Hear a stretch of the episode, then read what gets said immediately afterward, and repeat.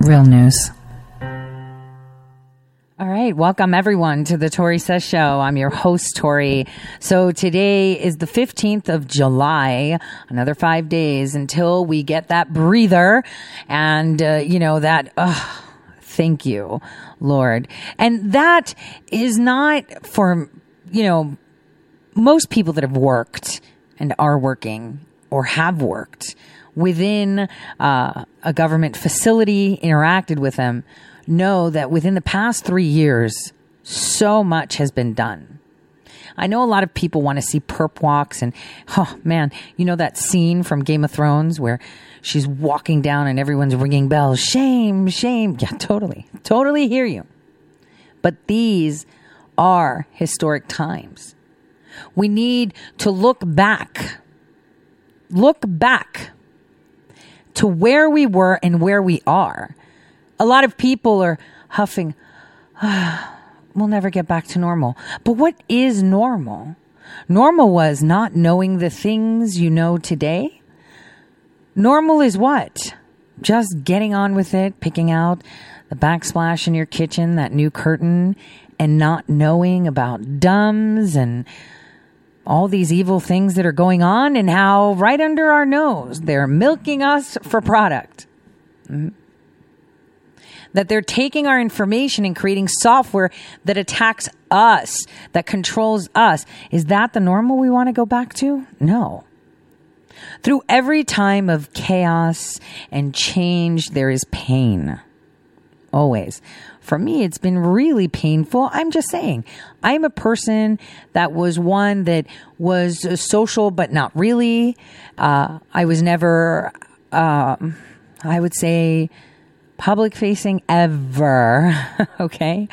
Um, it was really hard. I think going through uh, graduate school and, you know, giving talks and teaching uh, helped me come out of that mentality. Hey, no one's supposed to know who I am. Hey, uh, you know, I'm supposed to be incognito. So it's very difficult for me to change. And I'm not changing to my core, but the way I see things and respond to things are. So I want you to remember the change that we have seen. You have to remember how in twenty sixteen they were telling us there would be no way Hillary would lose. Fake news, made up scandals. The minute he swore himself into office, they removed people everywhere. You know, you just know about, oh, you know, this guy had to be fired. This guy left. Uh, General Flynn, all, all these people were pushed out. Well, you have to think the only place that almost everybody President Trump has appointed has been pushed out is the deep state department. And obviously, he's going to put Mike Pompeo, who was first at the C I A and then went there, which is a little bit bizarre. I mean, last time a C I A director was in a cabinet or, uh, you know, an office like Bush, we saw what happened. Now what we're seeing throughout a period of time with President Trump, with all of these attacks, because those attacks have been distracting us. Just like many of you out there are distracting and you're being used to distract as well. I've, I've said this many, many times before. You are contributors to Operation Gridlock. That is something that we deployed in Iraq, something that we deployed in Afghanistan uh, when we wanted to hijack elections. And Operation Gridlock is pretty much bogging down the information highway so that people cannot see information. Do you know how you contribute to it? How many of you have sent texts or tweets? Hey, follow me back. Well, why would someone follow one hundred thousand people? How are you going to read one hundred thousand tweets in one day? You can't. This way, you suffocate the real news. Remember that. We are all contributors to this. That's the way it goes. Operation Gridlock. And we're being used, unbeknownst to, you know, you, you don't know this. You think, hey, I'm just building up, you know, friendships, and this is it. So I want you to remember, what have we seen? Within three years, we've seen new judges that President Trump has appointment, appointed everywhere. Even the circus court is being revamped. You know, the one that everyone ran to to file whatever they wanted.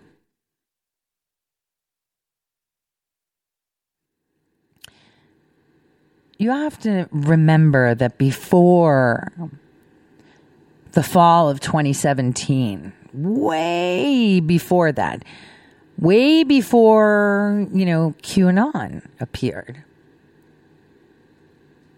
way before, people were not aware or drawn or were able to see people talking to them, tweeting at them, Facebooking them, telling them about voter fraud, about, you know, arrests, about human trafficking rings being taken down, about all these mobsters, gangs, nothing. Well, you heard about it on tinfoil hat sites. Turns out all the tinfoil hats were right. Because now we've had more pedophiles and child and human trafficking networks taken down in history. Look at how many resignations, big C E Os, board of directors reshaped, professors at universities.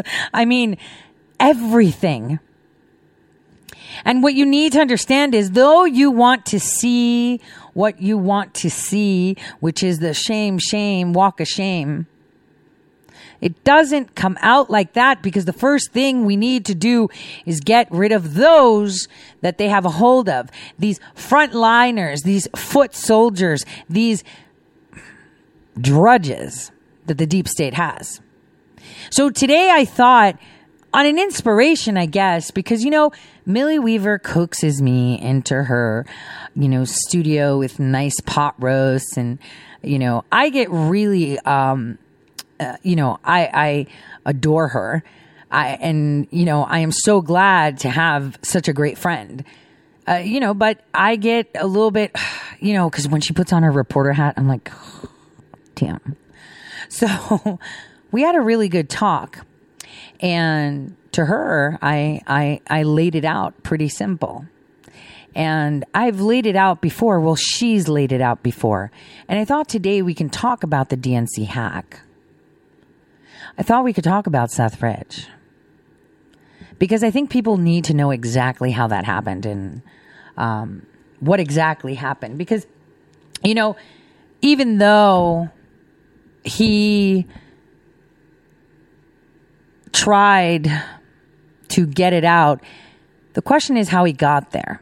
Now, I always use that story of um, redemption, that um, Saint Cyprianus, that was like, you know, devil worshiper, commanded demons, and then he decided to follow the path of good and use the information he had to teach people about God and love, right? And redemption is one of the biggest things. Sometimes you pay for it with your life when you try to redeem yourself. So we'll talk about that today. I'll walk you through what happened. And this is all about methods. Now, I've spoken about methods before, right? So methods are more important than being made, right? Because if people understand your M O, then they can predict everything. And for me, I can tell you that I'm going to talk to you about, and I've done this before over the past, you know, three years, about three different hacks. One, two, three. And you're going to see, wait a minute, how did I not see that? Well, I mean, what's the, what's the problem that we have is people in general, okay? In general. is that we see good in everyone first. There is no way you're going to sit there and you're going to look at your cousin, your wife, your husband, and let alone your doctor, your, you know, whatever, your, your, your restaurant owner, your deli guy as a bad guy, right? You're not going to see them as a bad guy because you see people good first. So no one's going to think, oh, the F B I director, oh, the C I A director are all out to get the people, right? You don't see that. That's not innate, right?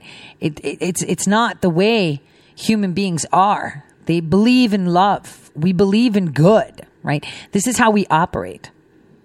So it's not your fault you didn't see it because, first of all, you haven't worked with them. And second of all, you believe in good first. You find it hard to believe that such evil things are happening around us.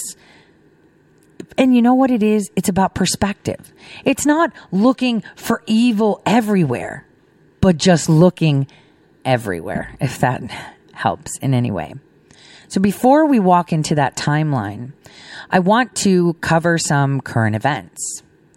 And We'll, we're going to talk a little about, about, you know, coronavirus, about China, and about, again, New York P D. I mean, what's going on there? That's pretty insane. And how, you know, it's being discussed that Mueller should be subpoenaed, but we saw his demonstration, and obviously he's playing the senile card too. So I thought we would start with a little bit of entertainment. Um, I actually admire Oliver Stone. Oliver Stone, if none of you have seen it yet, had a documentary done uh, through Showtime, I think it was, where he actually spent time with Vladimir Putin and had a candid interview. It, it was pretty interesting, and I urge you, you know, uh, whenever you have time, uh, go and go and see it. Like, find it somewhere online and see it. It is a pretty incredible interview. Now, Oliver Stone um, called out Hollywood because we know most of Hollywood isn't working because they're chained to their homes for X Y Z reasons and being canceled for the same.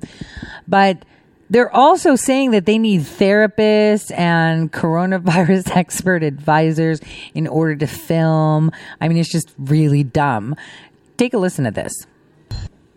Director Oliver Stone slamming what he calls Hollywood fragility. Speaking in a recent interview, he says, and I'm quoting now, everything has become too fragile, too sensitive. Hollywood now, you can't make a film without a COVID advisor. You can't make a film without a sensitivity counselor. It is ridiculous, says Oliver Stone. And look who's here. Isaiah Washington, former Grey's Anatomy star and new Fox Nation host who's having a grand old time on this show right now. Isaiah, let me start with Oliver Stone. Uh, do you think Hollywood has become even more politically correct in recent months than it was in the past? You know, Hollywood is kind of one of those uh, those stubborn mules. I was I was a kid in high school. We used to have a mule saddling contest, and you have to pull the mule out of the stall. You didn't want to be pulled out. Start crying blood out of his eyes. That's how I see Hollywood right now. It's this stubborn mule that's crying bloody tears, and uh, I don't I don't understand. It makes no sense to me what Hollywood is doing. I really don't care what Hollywood is doing. I'm glad Oliver Stone is out there still trying to make movies in his system. But uh, I've already got partners that we're moving away from the system to be at the forefront to start a whole new system that's going to be anti-Hollywood. So I, I don't know what to say to him. Oh, uh, I, I'd love to hear it.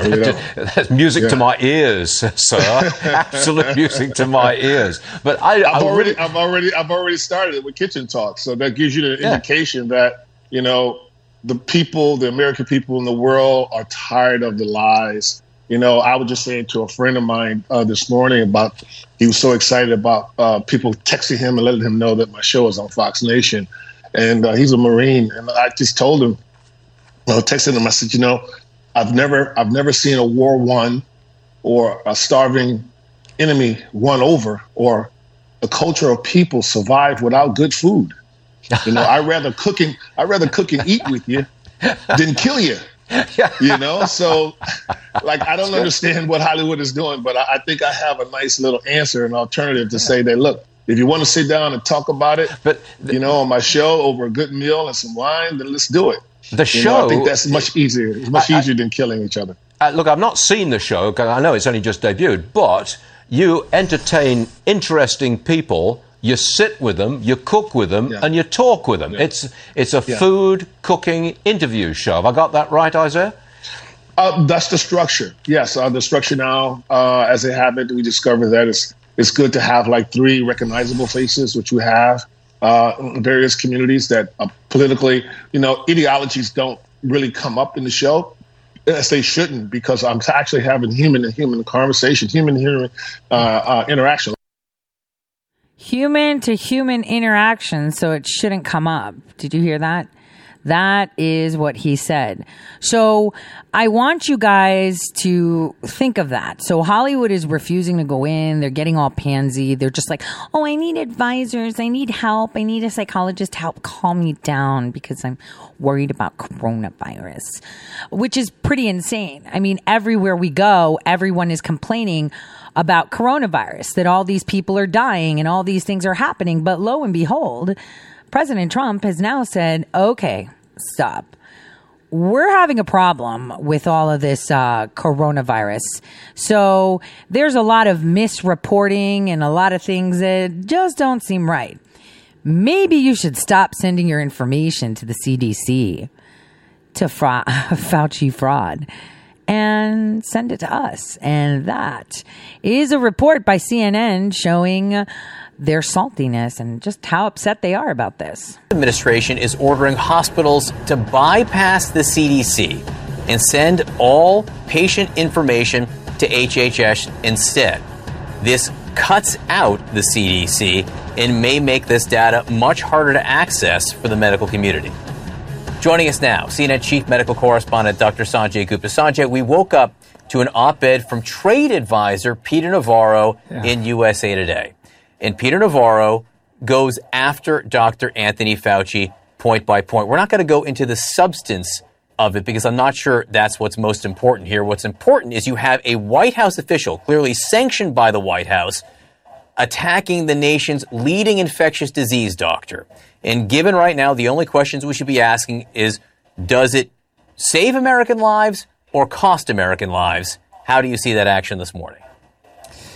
Wait a minute. So what he's saying is, if Health and Human Services, which are the, is the federal component about health, have access to that information and not the C D C, and remember, I've told you this before, there are two C D Cs. One was created by Congress and reports straight to them. And the other one is public slash private, and they get a lot of private funding too. So, you know, and they have some really curious agreements signed with the World Health Organization that we are no longer funding, like sharing data. Now that we're no longer funding them, have they been sharing information? I don't know. Have they been providing information, beefing information? I mean, here we were in March, right? In March, talking about it, where I was like, man, you know, you'll jump out of a plane and you have coronavirus. You get eaten by a shark, you have coronavirus. If you have anything, you have coronavirus. Now, news on this, just wanted to say, is that a vaccine has been found, apparently. Now, this vaccine, just so you understand how it works, is they inject you with uh, a form of R N A, remember, that's transcription. That is how it tells your body to make things, right? Stuff that we shouldn't be having in vaccines in general. And so what it does is it tells your body to make, uh, you know, to to put markers that look like coronavirus, and then your body sees it and attacks it. So basically there's an immune response. and that is what an autoimmune response. Have you ever gotten an allergy where, uh, you know, you start scratching and, and you're just like, oh, I'm just going to, or, you know, you have anaphylactic shock where your throat just closes up. I, I don't know if you've ever had an allergic reaction, but just so you know, that reaction is actually your body attacking your body. So this vaccine is telling your body, make these so they're attacked.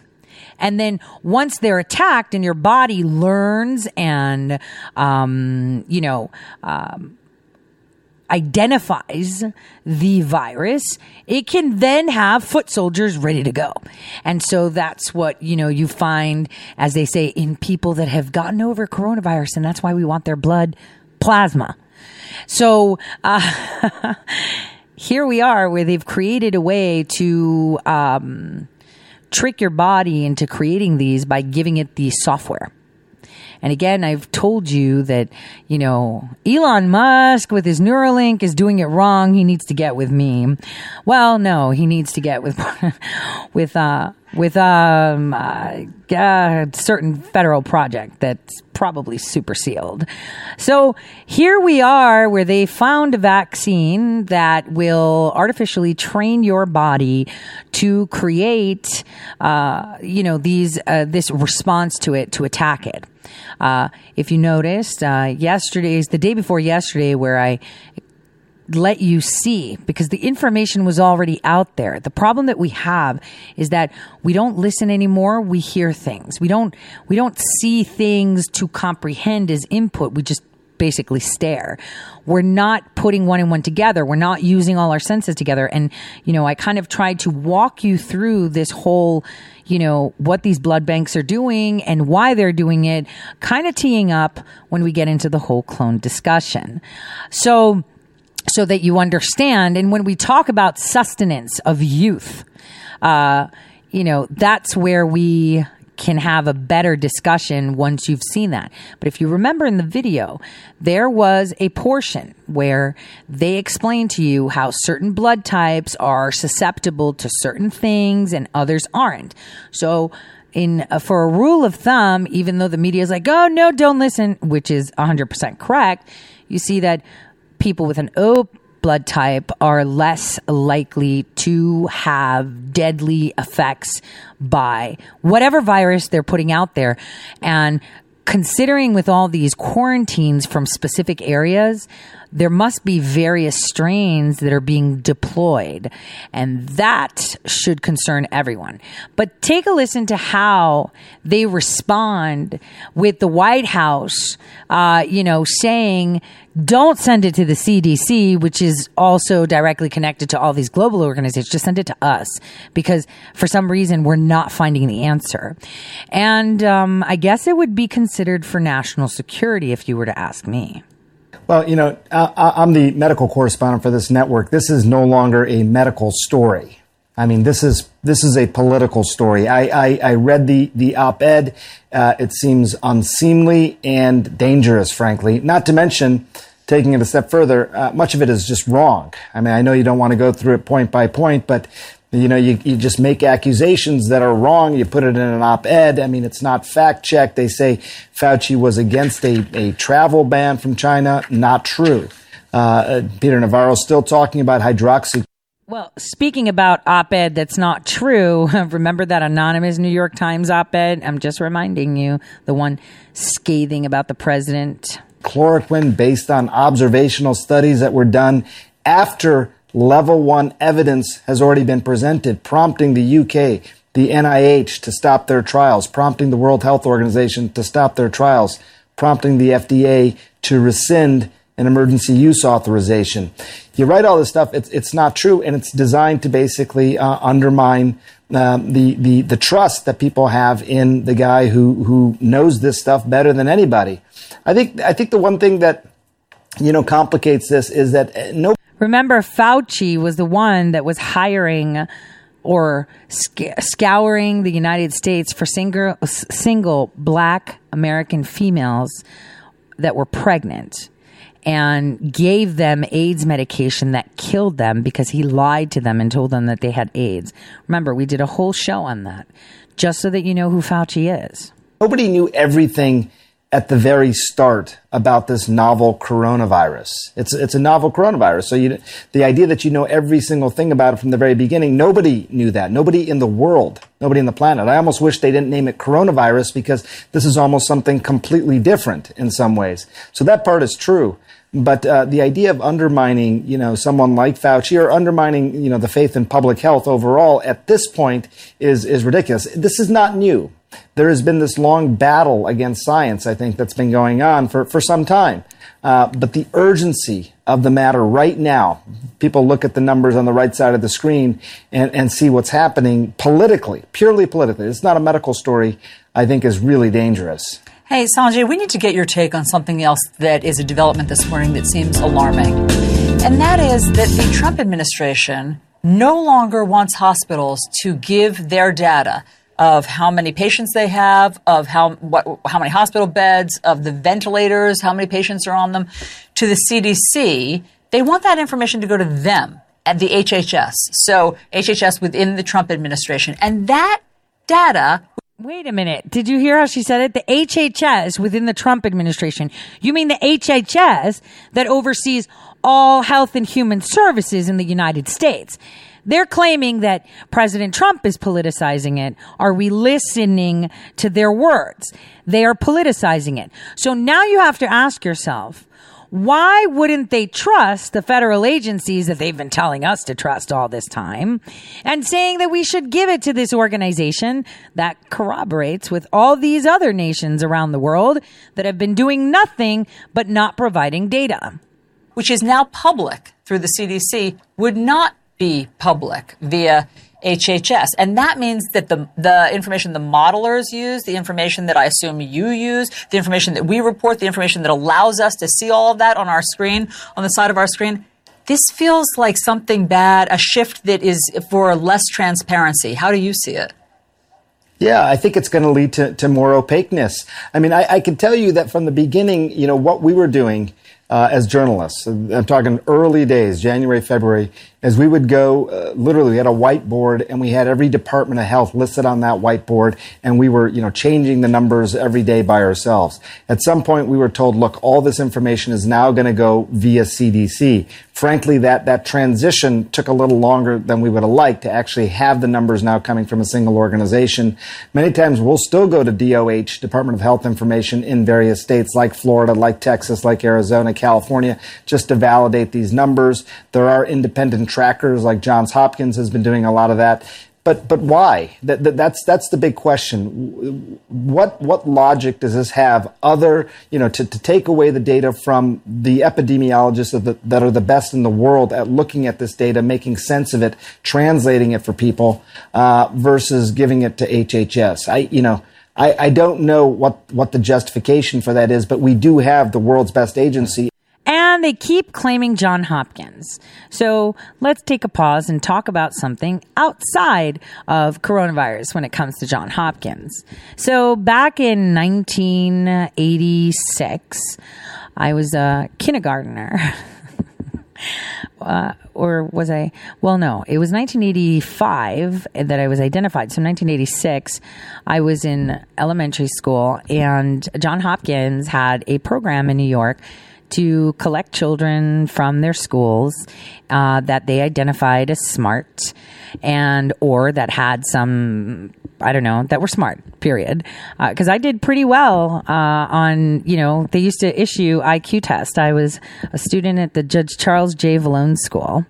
And, um, you know, they would bus us to places, to high schools or local colleges in the city of New York, Uh, to take classes uh, and do things with computers. So this is Johns Hopkins, where children were supposedly, you know, uh, from what they would tell our, you know, parents, and from what I, I remember, um, there was one girl in my school that was also identified. Um, she was from, uh, I don't remember. I think she was, she lived in the projects. Uh, she was, you know, always a scanty. She, um, she actually coughed up like this big chunk of lung once. I was like, whoa. Um, anyway, she was very sick, but, uh, she would come as well. And what we were doing uh, was math, if I remember correctly. Um, cause it was so long ago, uh, we were interacting with a box. And uh, we were learning things like putting shapes together, and it, it was fun. And then they'd bus us right back to our regular school uh, throughout uh, elementary and middle school. Um, it was pretty bizarre if you think about it now. Where were they taking all these children to go? I was one of those children where I was, you know, identified as gifted and, you know, uh, math, if I remember, or I remember that was what was being told to my teacher, that, okay, we're here to get her so she can go to her advanced math. And, you know, we're sitting there still learning how to spell and, and do cursive. We used to do that. Right. And, um, I'd be upset because I wanted to see this cute, um, boy at lunch. And I would never see that cute boy at lunch because they kept taking me out. But, um,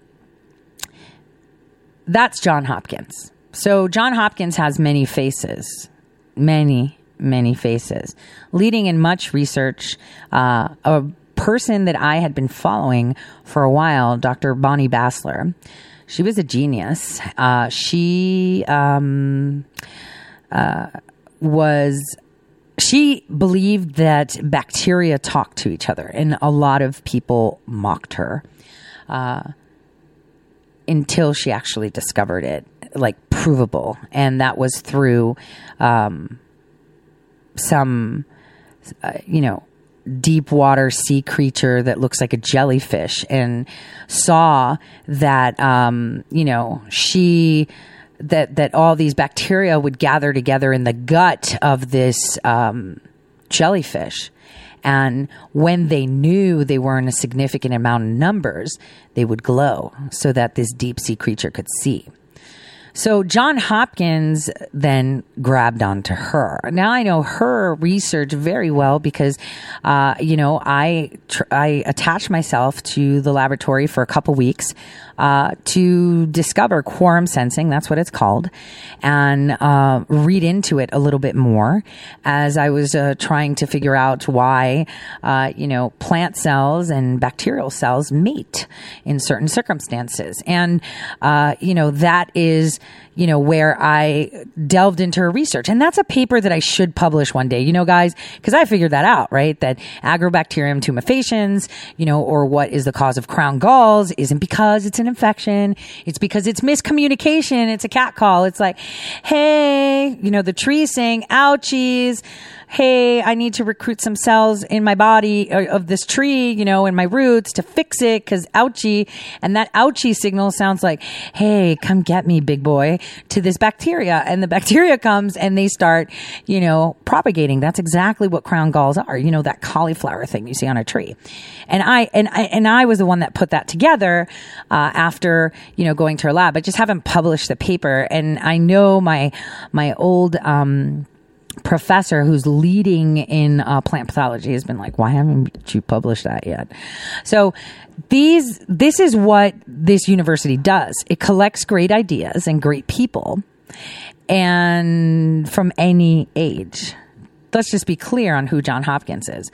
And you remember when this whole coronavirus thing happened, just how they were fudging numbers at actually handling this data that is now seemingly going to be out of the loop. It may force us journalists to go straight to the departments of health again, as we had to do in the past. It's a laborious task, but the, you know, it, it's adding another layer of opacity to the whole thing. Wait a minute. Did you hear that?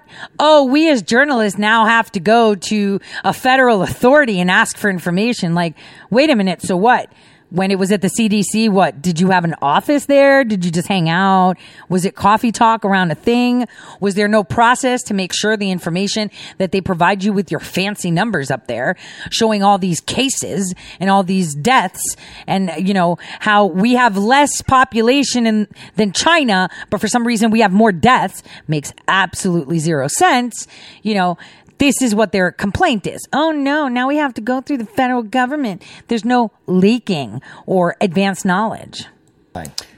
We talk about the developments overnight in terms of the spread of the virus. People can see the daily death count, one hundred thirty-six thousand deaths total, nine hundred new deaths, eleven states showing record hospitalizations. And Sanjay, you were just talking about the models and the ability to model. The I H M E model, which is the model that most people have been looking at, uh, they came out with a new forecast overnight, suggesting, and I think I have this right, two hundred twenty thousand deaths that we can expect by November at this point, which is a big jump in their modeling. Why? Yeah, I mean, this is um, for for all the reasons you guys have been talking about on the on the program for some time. There's significant surges in several states, you know, Florida, Texas, Arizona, and California. But you know, as we look at the model, there's there's a longer list of states that are being affected as well: Louisiana, Kentucky, Mississippi, Nevada, New Mexico, South Carolina, Tennessee, Utah. I mean, you know, I think it was probably a few weeks ago we said if you look at the map overall, the country, um, there, there really is no place that you could say is no longer vulnerable here. So, you know, we're paying attention to several states that have had the most significant surges. These are large states, but smaller states that I think, uh, you know, have sort of been uh, wondering if they if they dodged a lot of this. Um, they're now starting to get affected, and, and the modeling is starting to reflect that. Overall, I mean, obviously, you look at the map, it does not look good. And, you know, as you, you measure this, you know, week to week, really, because it's a, a rolling average, uh, it's, it's, I think it doesn't even reflect how, how significant the situation has become, because you may have a significant surge one week and then a slight drop, and it looks like you're improving, but overall.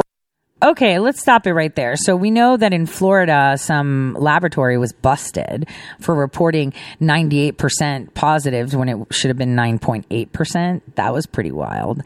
It seems that if you're looking at their map, right, and if you're a liberal, you're going to be really, really terrified, terrified to walk outside. Like I've, I've seen people like that, and I feel bad for them to have to live like that. Is no life to live. Take a listen to Anderson Cooper. By the way, you know, they were really, really upset. Did you see Acosta? So ludicrous. You know, uh, you know, how the president spoke. Acosta was having like, you know, a toddler fit. Take a listen to Anderson Cooper's comments here on what the president had to say. thirty-six thousand dead in this country due to the coronavirus pandemic. The President of the United States today stepped into the Rose Garden and tried to turn into one of those political rallies that he can no longer do because of the pandemic. For the better part of an hour, he railed against China, the Democrats, and Joe Biden. He lashed out at the World Health Organization, the Paris Climate Accords, energy-saving air conditioners, statue vandals. It went on and on. The President at times sounding like he was reading a list or a litany. At other moments, he just seemed to free associate. He talked about all the bombers under his command and said, quote, hope we don't have to use them, and boasted of things he did three years ago with the wall, undocumented immigrants, all the old applause lines. But there was no applause, only silence, because this wasn't some stadium packed full of supporters who'd come to jeer and cheer and bask in the glow of this artificially tanned man. His meandering scream. And yet he's not artificially tan. He's artificial in every single way. God rest your sibling soul, and Anderson. So here we are, just attacking. This is the news. This is a variety channel, not the news, right? This is not news. This is definitely not news. And this man has to restate, hey, we've done all this. I've gotten this accomplished, even though a lot of you can't see it, because look at what they've done to us. They've pulled every card that they could possibly think. Only one is aliens, which, by the way, saw one of those green f- fireball meteors uh, last night as I was uh, leaving uh, Millie's studio late last night, um, which is interesting. Uh, you know, asteroid, comet fragment, I don't know. But that's the only card they haven't pulled, aliens. Creed was not close to anything one would normally expect or accept of a president, but that shouldn't surprise us. that he chose to do it in the Rose Garden just steps away from the Oval Office. That, too, should not surprise us either. That's how numb we are. We listen to this man muse and meander, rant and regurgitate the same tired tropes and untruthful claims. We watch him boast and brag and preen and do that odd thing with his nose when he sucks in air very loudly, and none of it surprises us. That is how far we have fallen. More than one hundred thirty-six thousand. Have you guys, are you guys listening to the hate that's going, oh, he's sucking air really loudly from his nose? It's like, um, you're supposed to be news. Look at his face, freeze frame. So angry, so upset. Of our brothers and sisters, our moms and dads, grandparents and friends are dead. The president did briefly mention them, but only to boast about how many more people would have died had it not been for his actions. He calls it leadership, but to call it that would be misleading. The largest single peacetime loss of life in this country since the nineteen eighteen influenza pandemic, and no end in sight. And today the president was taking another victory lap, yet again. The graves are still fresh, but this president ignores them, and he spreads more falsehoods. And standing apart from so many others, opponents and supporters alike, including within his own circle, who are now beginning to face reality. So before we play you some of what he had to say from the biological bunker he lives in, where everyone is tested and wears masks to protect him, here are some quick dispatches from the real world that you should hear. I do think the fall and the winter of twenty twenty and twenty twenty-one are going to be the, probably one of the most difficult times that we've experienced in American public health. Keeping the healthcare system from being overstretched, I think it's really going to be important. And the degree that we're able to do that, I think, uh, will define uh, how well we get through the fall and winter. That was C D C Director Robert Redfield. Who's no longer needed? Your services are no longer needed, Mister Robert Redfield. By the way, how many of you have gotten messages from your churches and your local establishment saying that, oh, the level has changed? Because I got a text this morning from my church says, we're returning to yellow phase, meaning we are allowed twenty-five individuals in church, including the father, cantor, altars, and a couple of P C members. You must be under the age of sixty-five to enter the church. Please call the church office to sign up ahead of time to attend divine liturgy. How many of you are getting that? Yeah, because now they're ramping it up. They want you to be in fear. They're upset that they no longer have access Uh, to information on tap as they wish. So now they're taking it to the next phase. The next phase is governors taking control and demanding that certain people can't enter their states. That's the new one. Uh, they are now dictating what states and from where. Here's Cuomo. Remember Cuomo, who killed so many of our elderly. I wrote an article about it, how he was sending people that were COVID positive to nursing homes with body bags accompanying them. So for every person he would send, he would send three to four bags. You know, the nursing home reported on it. I have all that information on there. It's not, oh, we're just exaggerating. This is fact. Let's get it straight. Governor is billing it as a drastic move to stop the spread. If you leave the airport without providing the information, you will receive a summons immediately. Starting today, officers will meet passengers at New York airports. Those coming from twenty-two states designated as COVID hotspots now need to fill out these forms from the health department, providing contact information, or face a two thousand dollars fine. The state had already imposed a two-week quarantine for those travelers, like Elle Hathaway of California, who's returning to Syracuse University next month. They're trying to figure out a way to work with the governor and figure out like a safe, effective way, because realistically, they know kids are not going to be able to come back like two weeks early. But with tens of thousands of people traveling here every day, can this actually be enforced? Last month, Governor Cuomo announced up to a ten thousand dollars fine if a person entered the state without quarantining and spread the virus. So far, no fines have been issued in New York City. Months ago, Texas imposed its own fourteen-day quarantine for travelers from the Northeast. But today, Texas officials told N B C News they did not cite anyone, just conducted random spot checks. Just by the sheer number of people that we would need to enforce this around the clock, twenty-four seven, Uh, we just don't have that type of staffing. Still, after three people returned to Warren County, New York from a vacation in Florida and tested positive, forty-six residents are now on lockdown and being monitored. We have eight active cases of the coronavirus. If we had two hundred active cases, it gets a whole lot harder and a whole lot more labor intensive. The governor's office says travelers driving from hotspots must fill out the form online. Again, it's not clear how that will be enforced. Hey, N B C News fans, thank What, how it will be enforced. So how are you going to enforce if you drive to another state uh, to have someone fill out a form? Hey, by the way, I'm traveling. Sounds like what my mother told me. She, every time they have to leave their home in Greece, they have to text the government uh, one of the options. So they have like this little card, and it says if you you know, text the number one, it means that you're going to a relative's house. Number two, you're going shopping. Number three, you're going for a walk where you're not going to be in contact with people and things like that. That's insane, man. That you have to say, by the way, hey, I'm just going to go shopping, click. And then they tell you, yes, approved, or no, disapproved. What? This is what they're trying to do. They're trying to make this normal. Remember, the whole idea from the Sunrise Movement, as Millie Weaver put out, was the trigger event, the chaos, and then, you know, this peak, and then the new normal. So that is it. The new normal. Normal. So that is what is insane, that they are teeing it up and getting it ready. Now, schools, some schools, most of the schools have come out with, oh, we're going to have like hybrid programs. The kids are going to be at a less capacity. Uh, they're not going to be talking. They're going to be at a distance. They have to wear masks. And uh, then they're going to be doing it online. Then others are just, just do it full online when most of these teachers don't even know how to teach. Um, You know, so this is nuts. But I want you guys to know the new normal phrase is totally their phrase.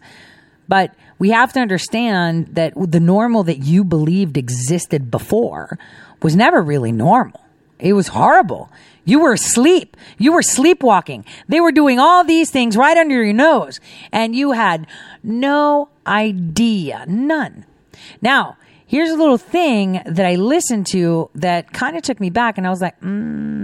So to close out this hour, I thought we could discuss the rise in crime and the N Y P D before we head into John Brennan, Seth Rich, and all these hacks. Rick Adams held up two little baby shoes of a one-year-old and talked about uh, the latest victim of gun violence. And he called on the mayor to bring back the sixteen hundred man and woman force of the anti-crime unit that might have been able to prevent a shooting like this. Will he listen?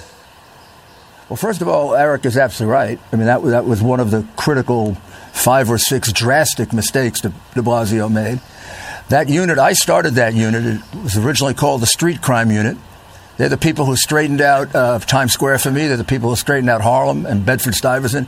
And their expertise was taking guns from people because gun control was meaningless, right? Bad people don't control their guns. So you have to devise a strategy to do it. We devised a strategy called Stop, Question, and Frisk.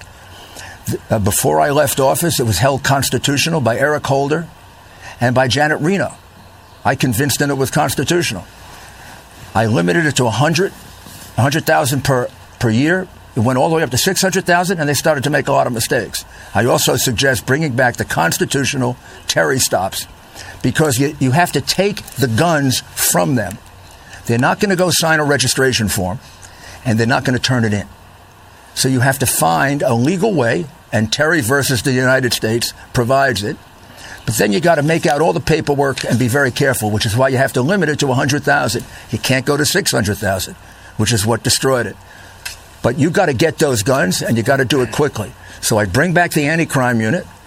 I would, I sure as heck be in the Comstat room right now, and I'd be there all night trying to figure out where the hot spots are and redeploying exactly the right police officers at exactly the right time. I don't know if de Blasio stays up at night.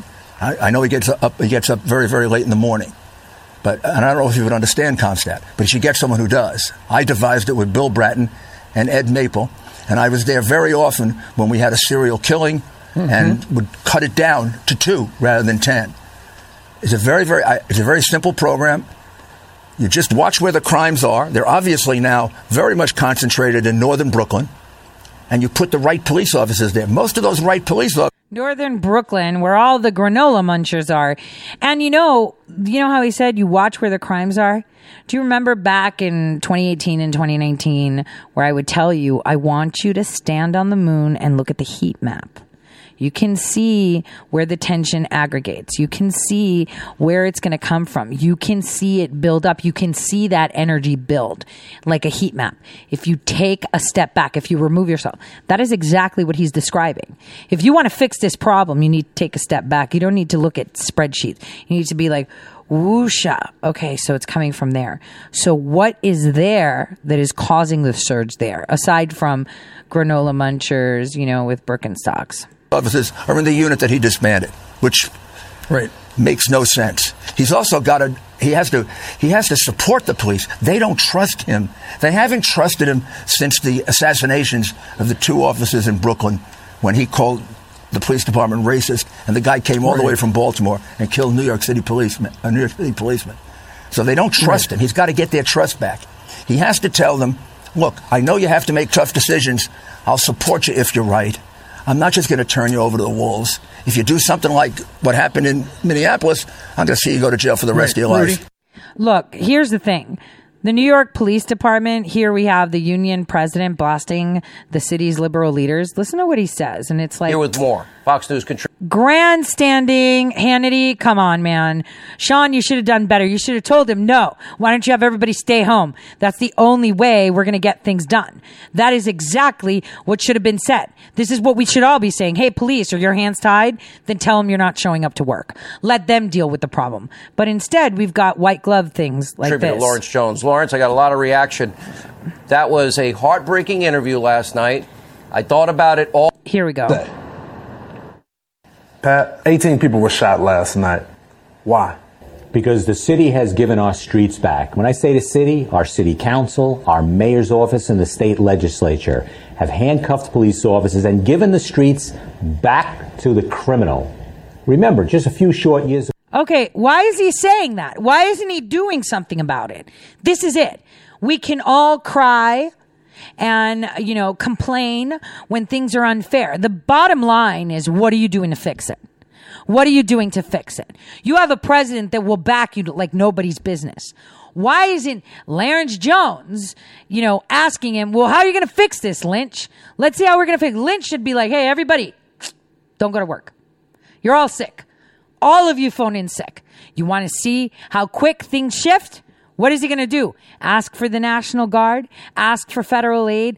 The bottom line is, these governors that are causing this chaos, releasing criminals, and causing all this harm to their people are going to have to file bankruptcy. This is what they're avoiding. They're creating chaotic situations to get federal aid to assist them with the chaotic situations. Ago, the city was out of control. Police officers literally took our street corners back block by block because our leadership asked us to, and we presented these neighborhoods back to the good, hardworking people that were in them. Well, this administration decided that's not good. They demonize police officers. They've changed the rules where it's impossible to do our job, and the criminals take advantage of that. When a criminal hears from City Hall, there's going to be a soft touch on crime. They know exactly what that means. It- And what is Lynch doing about it? He's complaining about it.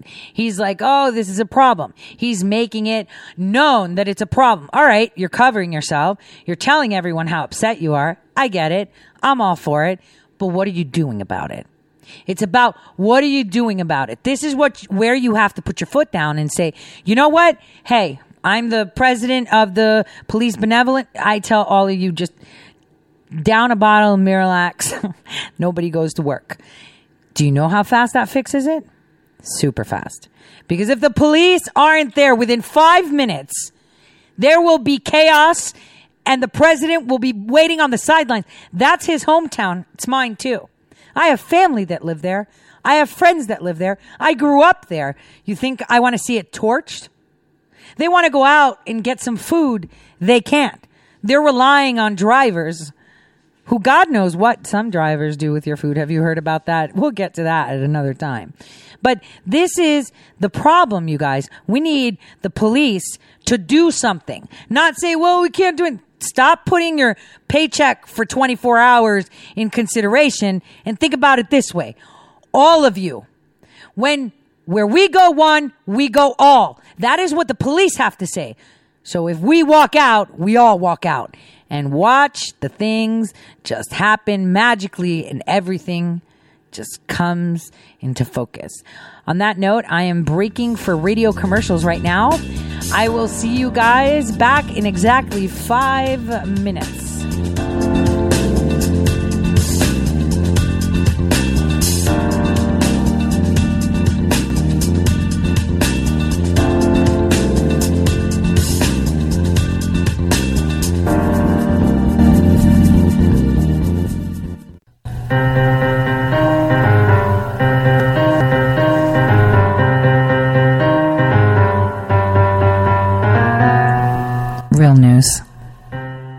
Welcome back, everyone, to the Tory Says Show. This is hour two, and in this hour, you will understand methods.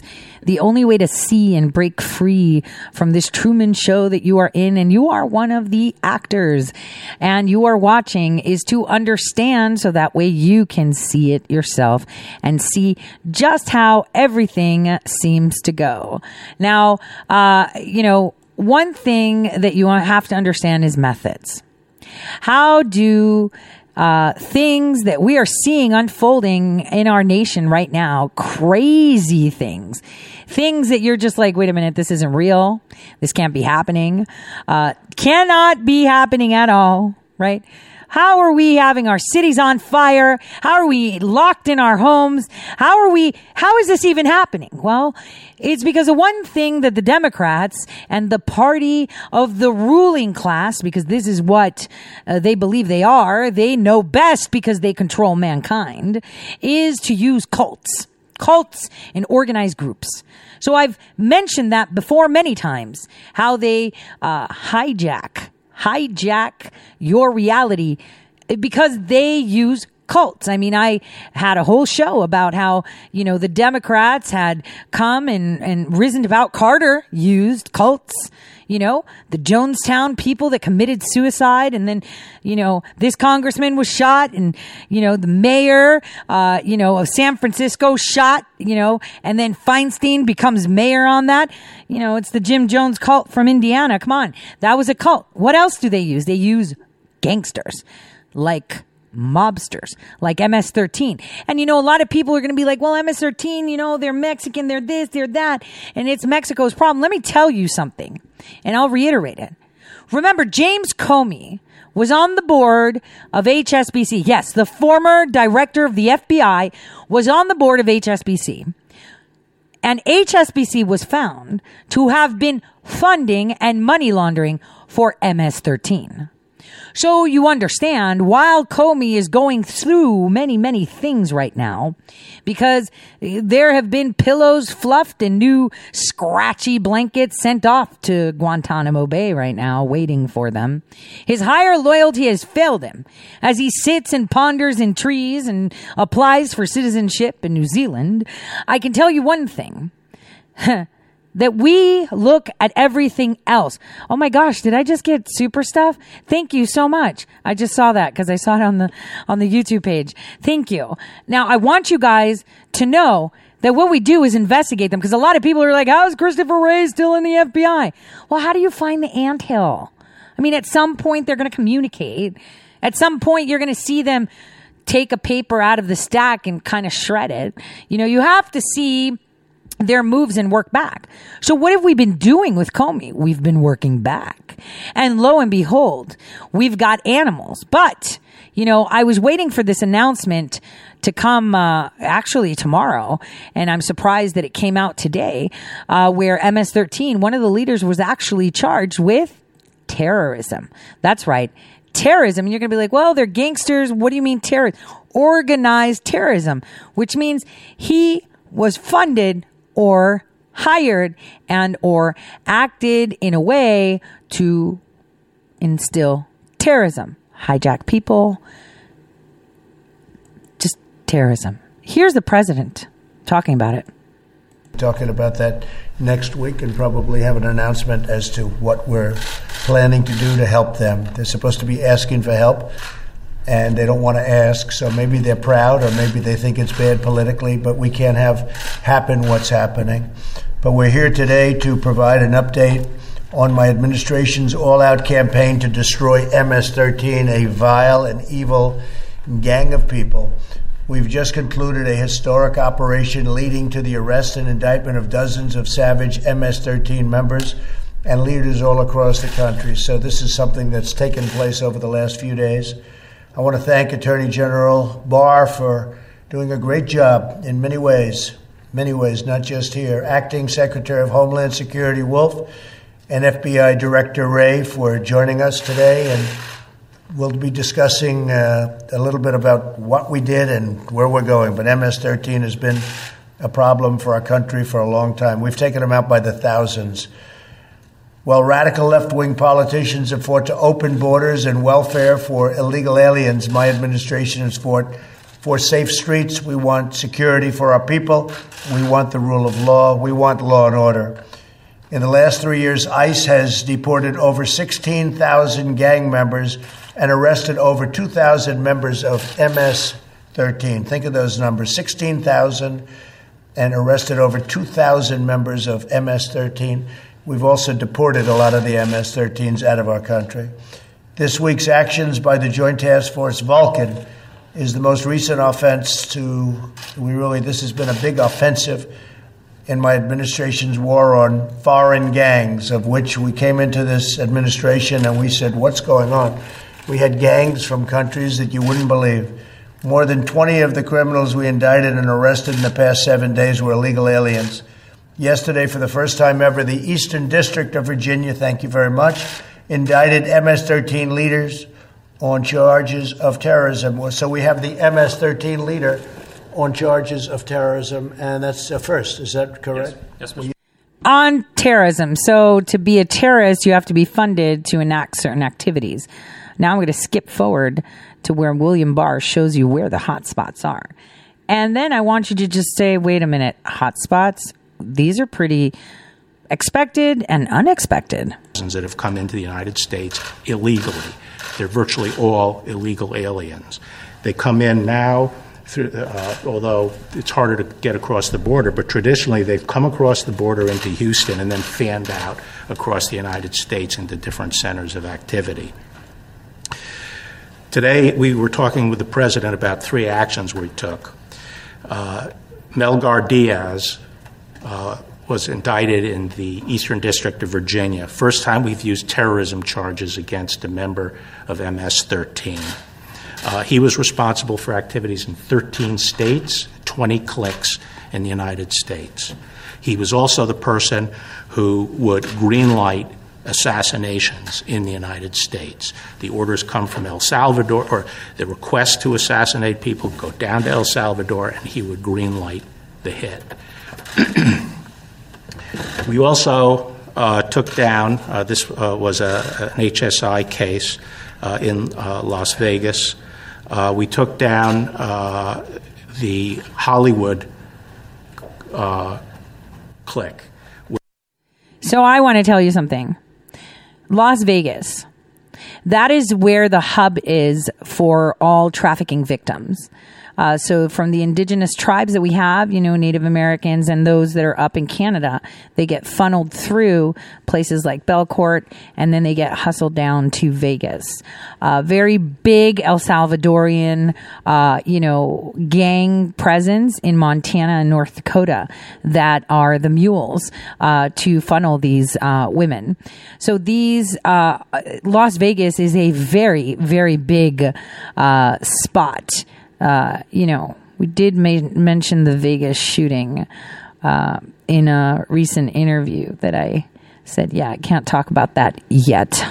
Which operated not only in uh, Nevada, but also in California and in the Eastern District of New York, again, Long Island. And we took down twenty-one members and the leadership uh, of that uh, organization. And then finally, these are the New York uh indictees. And then finally, uh, I, I announced that we are going to seek the death penalty uh, against Alexei Sayans, uh, who is a, a leader uh, in in the Eastern District of New York, a leader of M S thirteen there. The president made a trip to Brentwood, New York, uh, uh, earlier in his administration, and he met with the families of victims that had been killed by M S thirteen, including the family of two young girls who were butchered with machetes. And uh, the person that we are seeking the death penalty against uh, was involved in those murders, as well as the uh, murder of two African Americans who they th who they just saw on the street and thought they were from a rival gang and just butchered. So uh, those are the actions we're taking. There's more coming as we can target the leadership of M S thirteen. We're working very closely with the El Salvadorians on this. They've been very cooperative, and we have M S uh, we have. Uh, Uh, the H S I and uh, the F B I uh, with uh, operations down in, in El Salvador. In past administrations, uh, El Salvador, Honduras, Guatemala did not cooperate with the United States at all. They wouldn't let us bring people back. And under this administration, a long time ago, almost my, I would say my second or third day, I said, that's not going to work. And let's talk about that for a second. We don't need to listen to the full thing, but let's talk because we want to get into other stuff too. But, you know, uh, today I saw Matt Couch tweet out how the National Guard is setting up these gulags and they're rounding people up with COVID. Now, under that, guys, I want you to understand, is it really just, you know, isolation for people, or is it a roundup? Because we all know Little Rock. And uh, I don't know if you guys follow MilSecOps. He follows helicopters. Uh, that that's pretty interesting too, as to what's been going on there. So I want you guys to to think when when you oh no one's nothing's happening. Everything's happening. Everything is happening. It's happening under your nose. But again, we have lost the ability to see. We have lost the ability to see. So before we get into the methods, we really need to listen to this because it's really important. And it is talking about subpoena, a subpoena for Mueller. Devin Nunes, who I really like, put this out. Take a listen. This is interesante. Last night saying that the Mueller team tried to pressure him to implicate Trump in the F B I's probe in exchange for leniency. Let's welcome House Intelligence ranking Republican Devin Nunes of California. Great to have you back on, Congressman. Senator Lindsey Graham wants to call in Mueller for testifying, uh, to testify. What did you think of Roger Stone? Do you think you think Mueller's going to answer to that? Well, I want to go back to the time where the Mueller team began to investigate both Roger Stone and somebody named Jerome Corsi. I said at the time that that was where the Mueller team had hit rock bottom. There was no evidence that Roger Stone and Jerome Corsi knew anything. Anybody who knows those guys, they're political gadflies. They've been around politics for, for many, many years, and there's nothing wrong with that. Uh, they just made the fatal mistake of getting involved in the Trump campaign, and then the F B I, working with the Clinton campaign, essentially became corrupt and then targeted these poor guys. So the Mueller team knew there was no evidence of collusion when it was stood up originally. And I just want to say something about the Mueller uh, investigation and Mueller testifying before the Senate. Mueller should be subpoenaed. If I was chairman of the House Intelligence Committee, that subpoena would have went out a week ago. Uh, Mueller didn't know what the hell was going on, didn't even know his own report. Uh, and I will say that if he wrote that, it, I mean, he's a miraculous writer for someone who didn't even know what was in his report a year ago to write something like that and put it in the Washington Post within yeah. hours of the commutation of this sentence. It's quite amazing, isn't it? You mean the media just gets things done. We're going to kind of talk about that. Now, I posted a comment on the screen for those that are watching from YouTube. Thank you, Lady Trans. And um, it says, Mueller's right hand need brought down Weissman. Okay, so Weissman, Andy Weissman, we know, we know. Such a corrupt little con. But let's, let's remember something. Andy Weissman was also in the Enron scandal. Now, for those of you that have been following me for a while, you know that I tickled Enron in twenty nineteen. And I simply sent a letter to the courts in Ohio asking why the case from two thousand one was dormant. And, you know, there were orders to put things in, in respects to, to Enron. Remember, they come back to Ohio. Enron, Ohio, linked with Minneapolis, of course. Twin City. Duplicity. Um, so, uh, I would want you to understand that, um, Weissman, the lawyer, is who I'm speaking of. He was also part of the Enron scandal and one of the attorneys on the Enron case supporting the Clinton Energy Foundation. Now, there's probably tweets out there where I've put screenshots. I'll look for them, uh, you know, after four p.m. Eastern time and see if I can retweet them. Uh, because every person, every state, Secretary of State in your state, you can look up Clinton Energy Management, Clinton Energy, whatever, and you'll see that the address they state is the same address in Texas as Enron. So anyway, I tickled the court in Ohio, and what happened? Within two weeks, they had put a motion to just close the case. So all this time, it was dormant. Rather than send me information, they closed and sealed the case, period. That was very interesting. So there's a lot happening. People are just not seeing it. And when people put in questions and tickle things or itch at a scab, whoop, this has been missed, right? Suddenly, things start to happen. Right, Christopher Wray? He didn't look very comfortable today, did he? So just listen to what else Nunes says, because here they're talking about entrapment, but we all know who we're talking about. Bob Mueller, who in Boston wrongfully charged people with crimes. He boxed them in. Who as, uh, you know, a director of the F B I under Bush was handing out national security letters like they were candy. And a national security letter isn't a, just a gag order. It's like if you tell the person next to you after getting this notification and saying, whoa, they just told me I can't talk about X Y Z, you go to jail. That's how tight they are. And he was spanked for that. So we're talking about a bully. We're talking about, uh, you know, what, what were the Dirty Harry type tactics? This is not an honorable guy.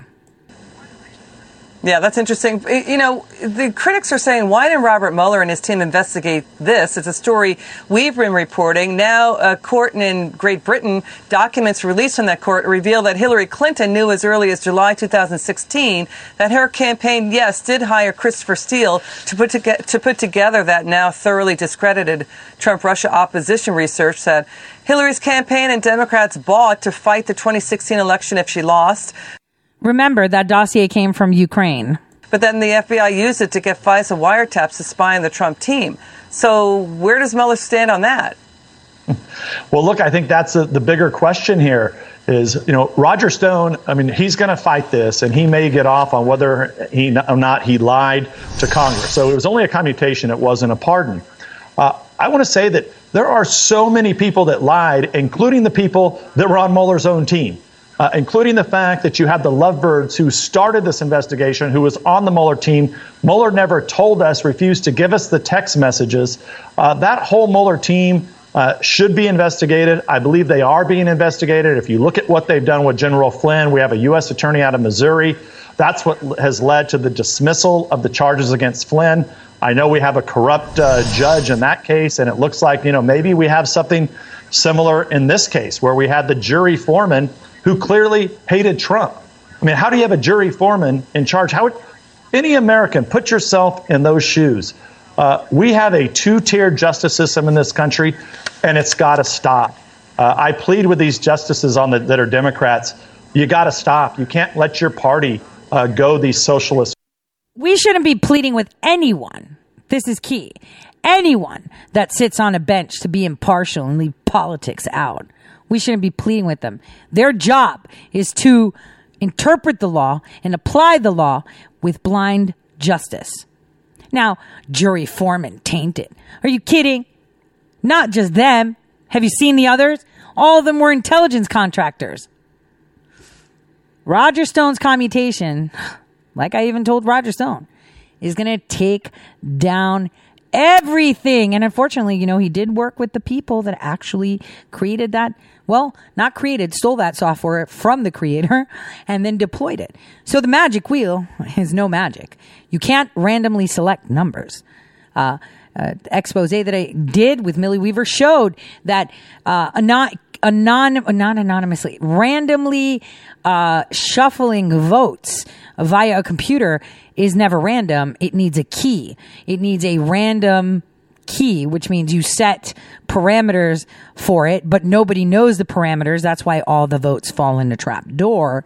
They get shuffled and then they come out and they get counted. This is the same thing. All the jury people's information goes in, and what they do is they compile profiles. Who will give you a guilty verdict? They exclude everyone that has no possibility to give a guilty verdict.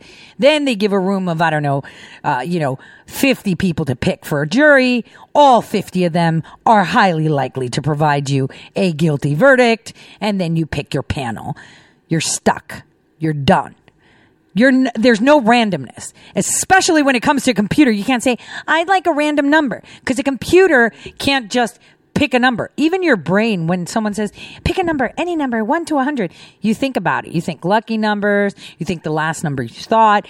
Sometimes you don't even know you're thinking about it. There's no such thing as random in mathematics ever.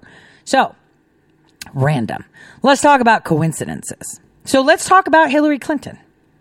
Mm, should we start?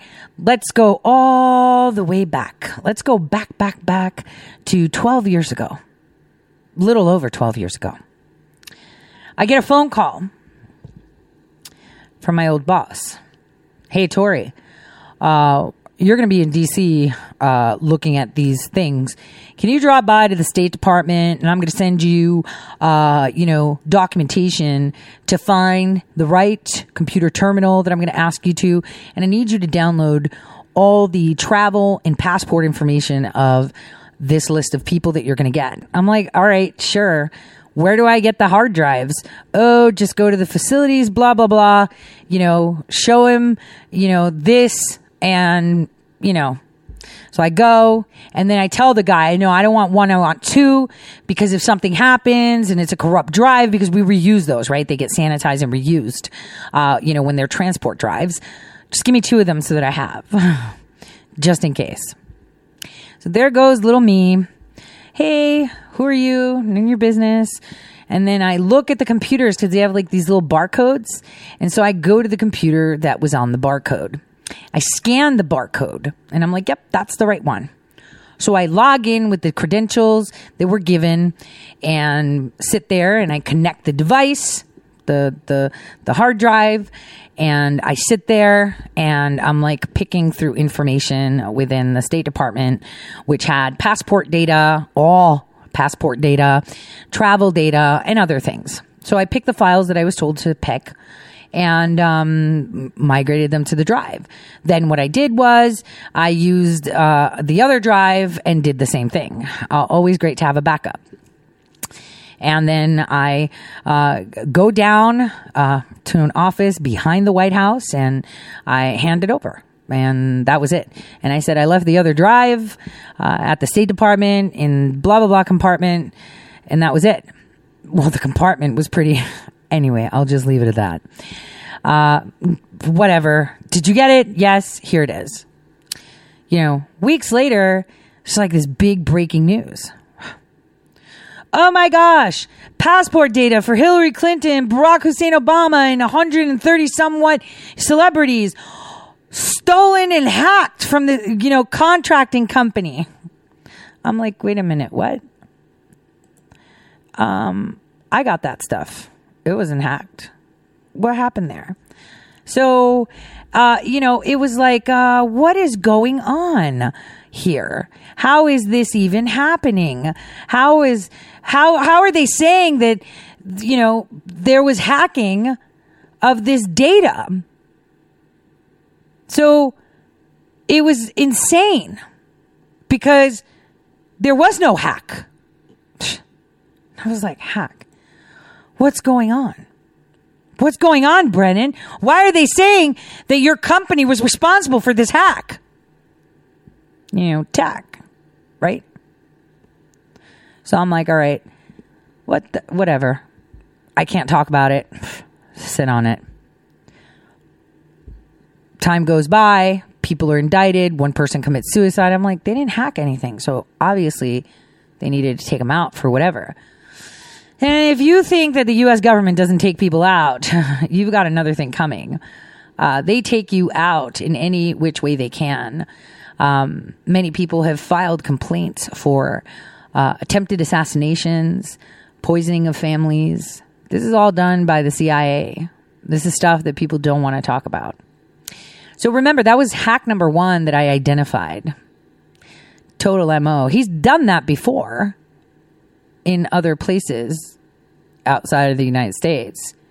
But, you know, that's considered of national security, so we can't talk about that. But that was hack number one. So right after this break, because I want to play my commercials. I don't get paid for these commercials. You're going to see how Seth Rich was hack number three.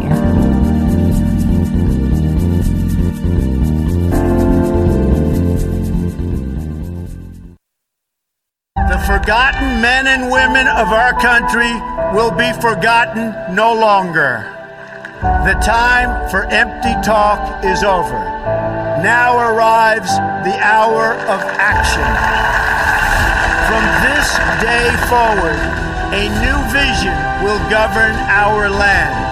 From this day forward, it's going to be only America first. Every decision will be made to benefit American workers and American families. America will start winning again, winning like never before. I will fight for you with every breath in my body, and I will never, ever let you down. Do not allow anyone to tell you that it cannot be done. No challenge can match the heart and fight and spirit of America. We will not fail. Our country will thrive and prosper again. Your voice, your hopes, and your dreams will define our American destiny. When America is united, America is totally unstoppable.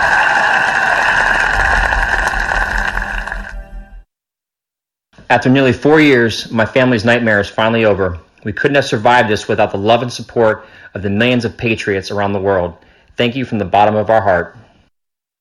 Hi, I'm Laura Loomer, and I'm running for Congress in Florida's twenty-first Congressional District.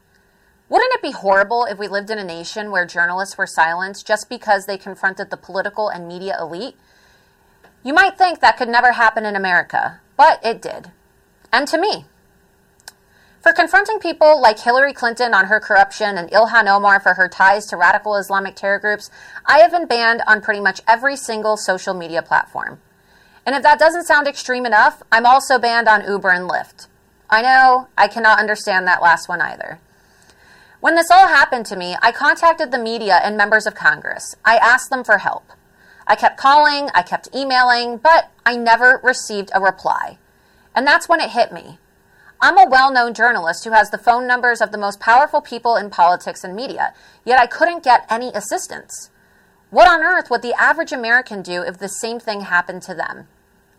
I realized then that if I wanted to see change, that I would need to run for office.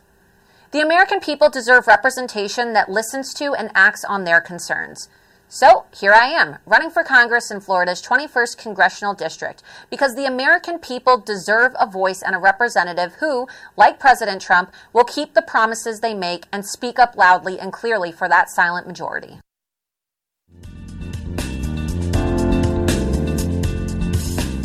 All right, I can't even wait for the jingle to go because I'm so excited. I'm going to show you something that you probably forgot happened. Are you ready for this? So here's hack number two, okay? Hack number two, I'm going to play a report. This is from twenty fifteen from P B S, okay? Very short, three minutes, to remind you of hack number two. Hack number two that I can refer to, okay? There's been other hacks. And then Hack number three, Seth Rich. Just watch. You're going to see how they operate. Methods. Here we go. Here we go. Oops. Government files in a data breach that was six times as large as originally disclosed. The information was hacked from the Office of Personnel Management, or O P M, which said today it is highly likely that anyone who went through background checks to apply for a government position since two thousand was affected. Joining us to fill in the blanks is Josh Lederman of the Associated Press, who's been covering the story. Uh, in terms, okay, let me just explain to you. O P M, um, Office of Personnel Management. Everybody has forgotten this, but you're going to see how this all ties in. And you should read my article that I wrote on now fired Inspector General Linick of the State Department that I had been calling to be fired publicly since February. He should have been fired ASAP. But here's how this goes. O P M. So if you've joined the military, worked in the federal government, state government, whatever needed clearance, you file a background check, right? Background checks are the most evasive colonoscopy you will have for clearances. They will meet with your friends. They will know where you go. They will know who you talk to. They will know who you bank with, where you eat, what your favorite coffee is at Starbucks, everything. And they will go and knock on doors and ask questions to clear you. Now, what does that mean? Well, that's really important information. Lots and lots of data. Data, data, data. Ha, this era's gold. Now, have that in mind as you listen to him break down this hack. In terms of scope, we know this is huge, but how is it different from the earlier hacks we've heard about, Josh? Well, what we're finding out now, Gwen, is not only were many more Americans affected than we previously knew, but just what kinds of data. We're talking about very personal data that most people will be very uncomfortable knowing is out there. We're talking about people's health histories, their criminal histories, their educational and residency backgrounds, uh, as well as interviews that they conducted with members of uh, O P M, the Office of Personnel Management, or other people conducting background checks in the process of applications to get a security clearance. In fact, all the kinds of information that we're warned to protect with our lives, social security numbers, biometric fingerprints. That's right, as well as usernames and passwords that a lot of these applicants used as they were trying to get their applications. How was this discovered? Well, it was discovered by a system that the government had put in place uh, to try and detect in, uh, breaches just like this one. Unfortunately, that system was not the most modern system, and it did not detect it until it was quite a bit too late. Uh, as the government started looking into it, they realized that the initial breach that they detected was actually much broader and affected many more people than they initially thought. Okay, so they announced this to the people in twenty fifteen. The hack was done in twenty fourteen. In December. Now, all we have to do is think December twenty fourteen. What else happened? Didn't we hear, uh, you know, Admiral Rogers come out and say, oh, they started losing in on the president and hacking and doing since then, right? Uh, didn't they start over collection in December of twenty fourteen? But they didn't know about it until twenty fourteen. Well, twenty fifteen, sorry, where they discovered it. Well, I'm going to tell you. So ShadowNet, you've heard me refer to it. That is uh, the technical application of what I did for a living, which is how to profile, not just people, but profile demographics, countries, cultures, villages. So that way we know how to go in and penetrate and change things. That was my job. I was the best. And I crowned myself queen of reality hacking. I did some stuff that I can never talk about, but it was pretty, I like, you know, I, I look back and I was like, man, I was only like twenty-one. Wow. You know, but they created software that did this. So what does this software do? Well, it takes all that information from the Office of Personnel Management, puts it into a computer, and it crunches and crunches and crunches. Remember this company called ClearForce that I told you about? Headed by a four-star general, General Jones, who has a lot of loyalists out there, tons of them.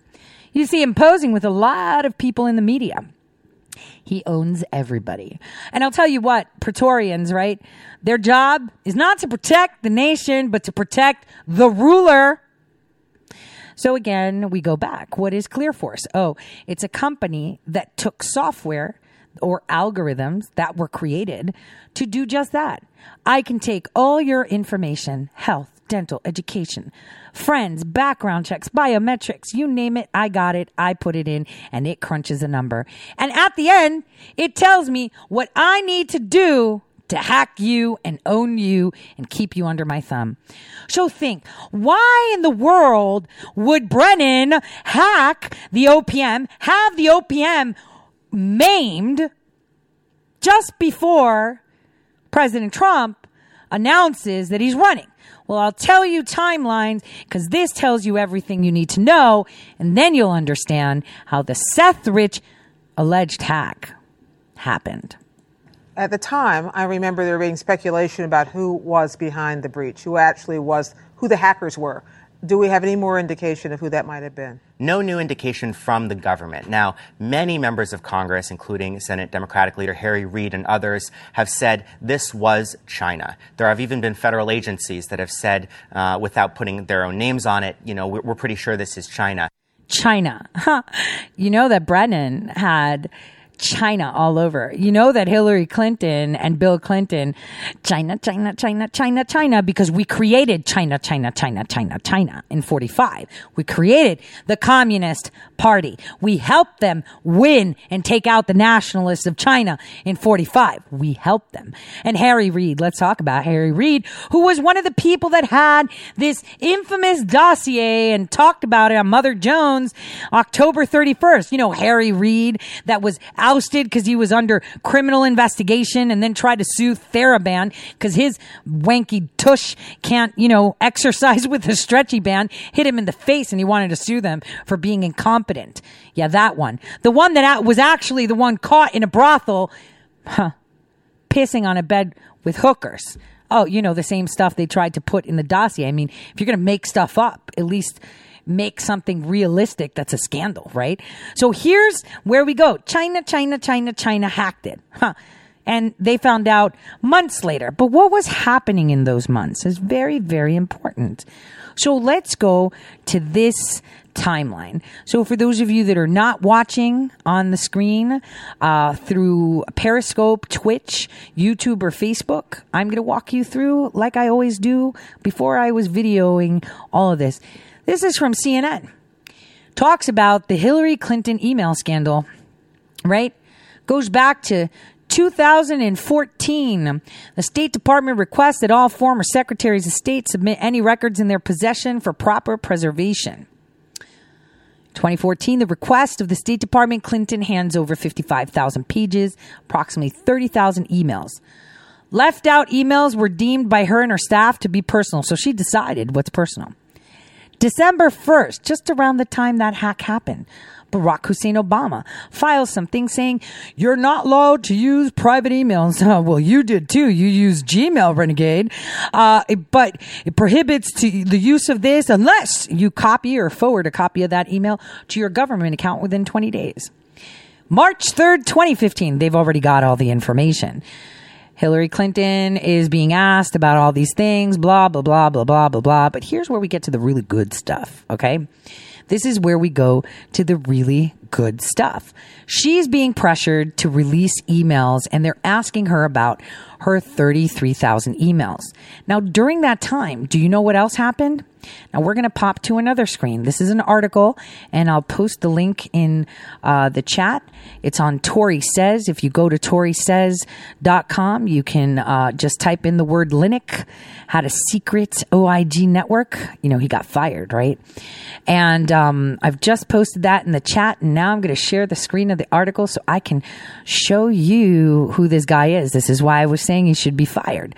So this guy actually was the um, I G of the State Department. And what was really, really, really funny about this man is that he had gone uh, to uh, the government, and just a couple days after Hillary Clinton uh, announced her bid for president and was demanded to hand over information, uh, he went to the subcommittee to request money to create a separate network for his office. So the I G of the State Department is completely separate from the rest of the State Department because he needed privacy and he didn't want people having access to it. So they would ask him questions like, do you have evidence that the State Department network has been attacked, and how does that affect you? And he says, there's evidence that it's been attacked and it has affected us. I cannot really go into details because of the nature of information. Now, he applied for it in twenty fifteen, and over here in my article, I refer to you to an older article, Russiagate Part three, Unmasking Methods and P O C, which I published years ago, where I even told you who unmasked General Flynn before the list came out two years before that. And in here, you can see through this article, I walk you through so you can see what that whole plan was. And the plan was to obfuscate Hillary Clinton's thirty-three thousand emails because he was responsible to hand them over. So it just so happened that the hack came out then. You know, they had to say something, and this is why, and that was secret, and the government knew that over forty million, they say twenty-two million, I'm telling you over forty million people's information was hacked. But the question you might have is, well, what are they going to do? Obviously, it's private information, social security numbers, health, everything. But how how is that going to help the deep state?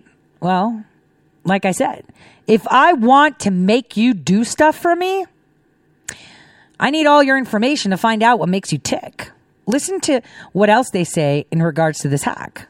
However, the White House, the Office of Personnel Management today, uh, declining to name who was responsible for this, uh, only to say that they believe that these two breaches that we know about were by the same person and that they're working behind the scenes to do what needs to be done uh, in response to those breaches. Now, as you said, the government had put in place a system to try to detect these breaches. How um, how do they pre- has it does this system help them figure out a way to prevent them from happening again? Well, the problem here, I think, is that we're in a bit of a race with the hackers. So as soon as the government comes up with a new system to detect intrusions, hackers find an even smarter, more complex way around it. So the government says that they are in the process of putting in place government-wide the latest system to detect these intrusions and prevent them from happening. Uh, but the government's also acknowledging that it's only a matter of time before the hackers get even better at their game. Okay, hackers, why don't we examine the hack? What if I told you that data was copied and then provided to a certain someone that had software? Because you know what they needed? Deep state foot soldiers. And the only way you are going to get someone rank and file above, rank and file director, assistant director, assistant deputy, deputy director, S E S, V S E S, to comply is to crunch the data and find out what makes them tick, right? That's how you do it. How do you pen them in to where you want?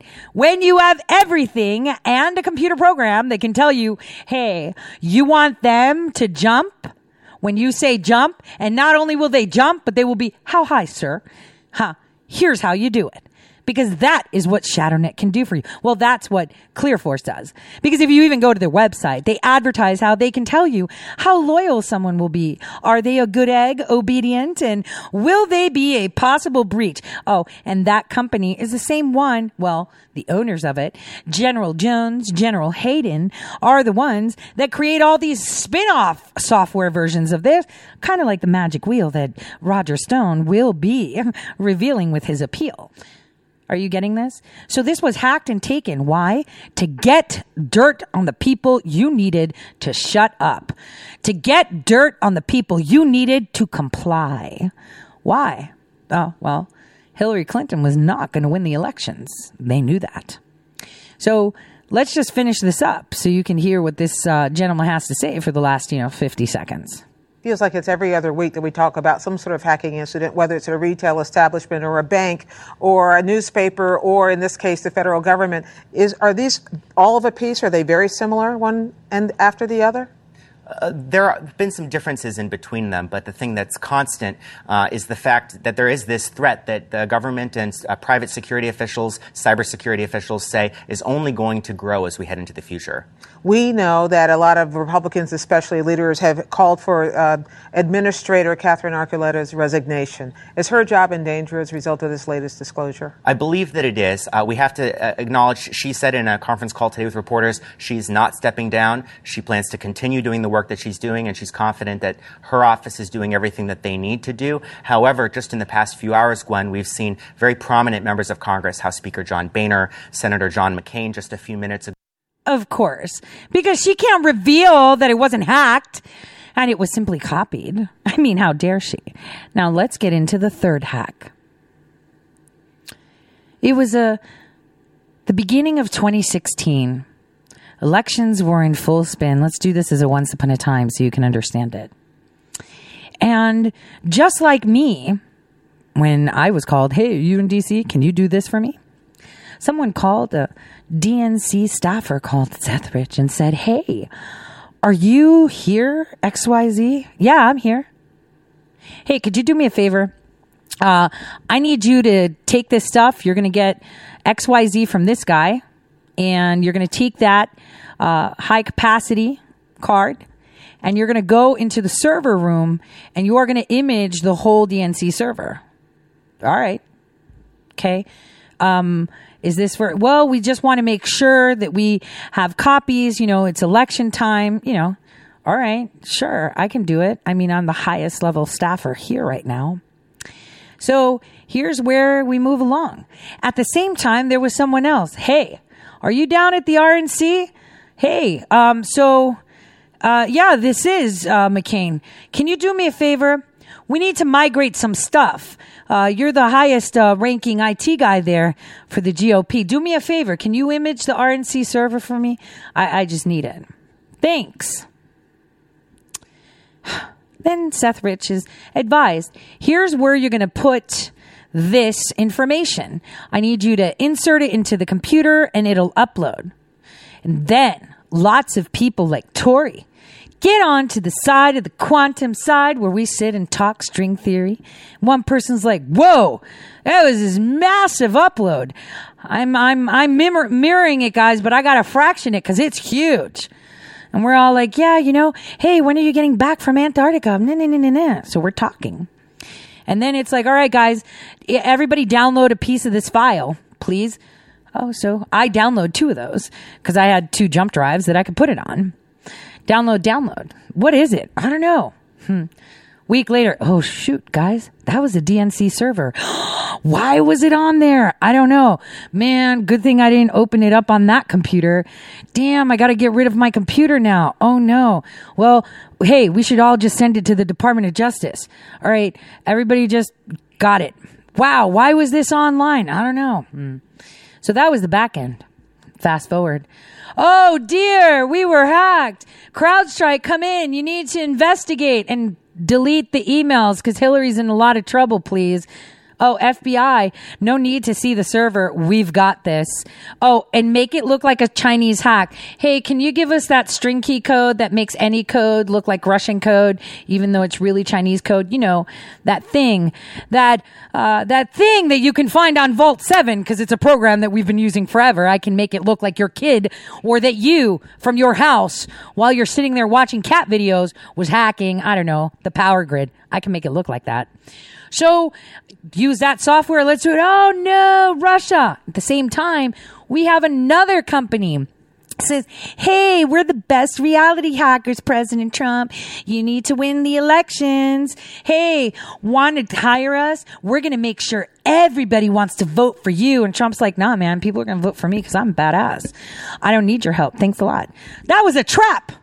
Because that would have been linked. Cambridge Analytica, blockchain management, everything. Russia, Russia, Russia, Russia. So that was the other end of the plan. See, when you have a plan, you got to trap someone and go, like a, like when you swat a fly, you can swat it with one hand, but you need it against a hard surface, right? So the hard surface would have been President Trump taking on Cambridge Analytica. But uh, the smack would have been like, oh, D N C was hacked. Because, see, a lot of people forget that they say the R N C was hacked, too. And they were not hacked. They were imaged. And here's the thing. D N C server was done. What happens? Word starts getting around. Oh, you know, this happened to hack. He's thinking, whoa, good thing I imaged that server. You imaged that server? Talking with Sean Lucas. What? Well, you know, they said, you know, move this stuff. Suddenly he sees stuff about Bernie Sanders. He's like, wait a minute, man. Dude, they're fixing the elections for the Democrats. This is really messed up. Well, what do you mean? I don't know, man. Like, I thought I was imaging the server, you know, for migration purposes and everything. Like, what's going on? I don't know. Sean Lucas, D J, hanging out, whatever. Uh, I don't know. Maybe we should get it out. This is a conversation. I don't know. Maybe we should. Let's see how we can reach someone so we can send this stuff. Yeah, let's see. D N C's like, hey, man, you weren't supposed to be yapping. We heard this. Ah, you're in a lot of trouble, Seth. See ya. So that's exactly how it happened. So uh, everybody out there has to understand that this is a repeat M O of John Brennan. You take the information, you blame a foreign nation, and you know why the O P M hack looked Chinese? It's because we use Chinese code. Okay, to make it look like a hack. Uh, because at that point, we didn't have a key or a program to make it look like Russia or whatever other nation they wanted to blame. So it had to be China. You know, Brennan knows China really well. So the D N C was never hacked. It was a, a, a guy who thought he was doing a job and, you know, he did what they told him, kind of like me. I took that information, put it on a drive, and then handed it over because they needed that information. It was highly classified. So here is where it goes, right? So this is what happened. Seth Rich was taken out because he realized, man, I was duped. Oh no, we need to tell the people this is really, really, really bad. And he paid for it with his life, just like many people. Now, why am I not paying for it yet with my life? Well, you don't know that. You don't know if I am or not. Kind of am. But the thing is, I've been trained from a very young age. They don't know what I have or what I don't have. So it would be very difficult for them to say and do much. I mean, like I said, I can't wait till twenty twenty-one when I get to sit and tell it all. Because again and again, I've told you that you may not see things, you may not understand things, and you may not see what is happening. But a lot is happening. A lot. And as it unfolds, as time goes on, you'll be able to see it because, okay, I have an advantage. I am Elon Musk's wet dream in regards to predictive analytics and what he's trying to do. But, you know, you can't put inert with biological. I mean, just focus on the biological software, man. So I can peek to the future to then look back on the past, because the future, we change every day. Tomorrow, you are not the same you. You are not even made up of the same cells that you are today. Now, we may be a little off on time sometimes because it all depends on you. You create your reality.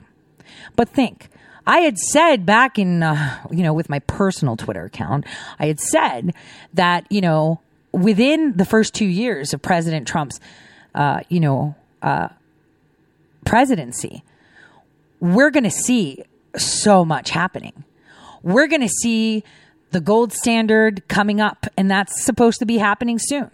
We're going to see, uh, you know, Israel getting their embassy. We're going to see mass pedophile arrests, trafficking networks, gangs or cults, as you call them, mercenary cults.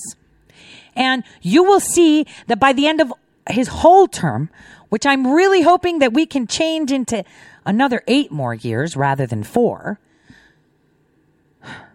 you're going to see that every single Supreme Court justice, except for one, will be changed. And so far, we've changed two. You know, we got a few more to go. But one will only remain from those that he inherited.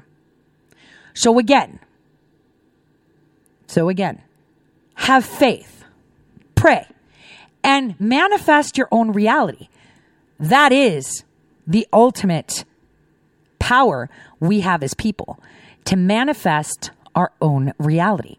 And if they hijack your reality with panic and fear, your future will be filled with panic and fear. This is why they congest you with information like this. This is why Project Mockingbird is so effective, Project Operation Gridlock, et cetera. So even though Seth Rich did this willingly, he didn't know what he was doing. On that note, I'll see you guys tomorrow. Same time, same place.